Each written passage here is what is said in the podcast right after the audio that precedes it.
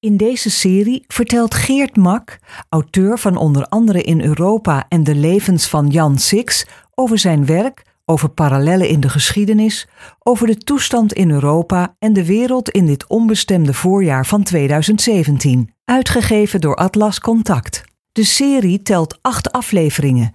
Dit is nummer 7.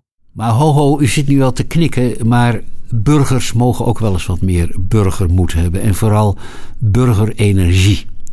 Want, laten we eerlijk zijn, er zijn natuurlijk een stel hele rare dingen gebeurd het afgelopen jaar.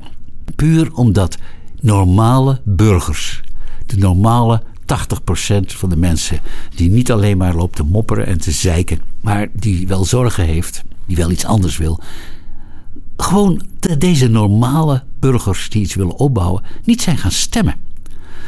De brexit is vermoedelijk ontstaan doordat een groot aantal voorstanders gewoon niet naar de stembus zijn gelopen.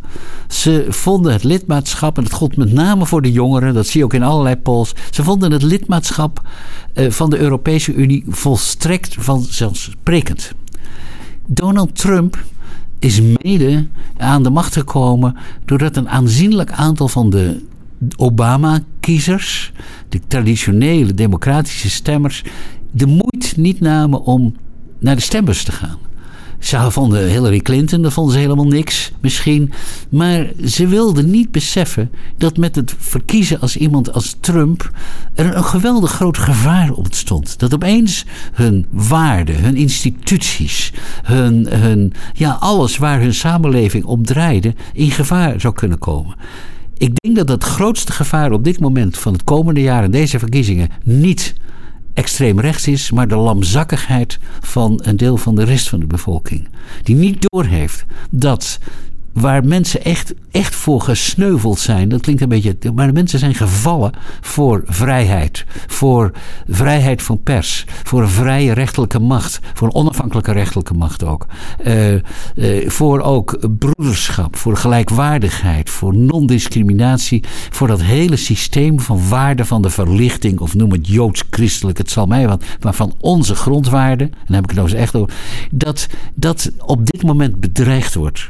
En als je je instituties hoog wil houden, en dat heeft echt de hoogste prioriteit, gewoon de fundamenten van deze samenleving, van deze vrije samenleving, dan moet je natuurlijk het eerste wat je gaat doen is wel stemmen. En achteraf niet zeiken. Ik heb liever nu verzet dan straks als het misschien ook nodig is. U hebt geluisterd naar Geert Mak. In de volgende aflevering: De leugen grijpt de macht. Als je niet uitkijkt.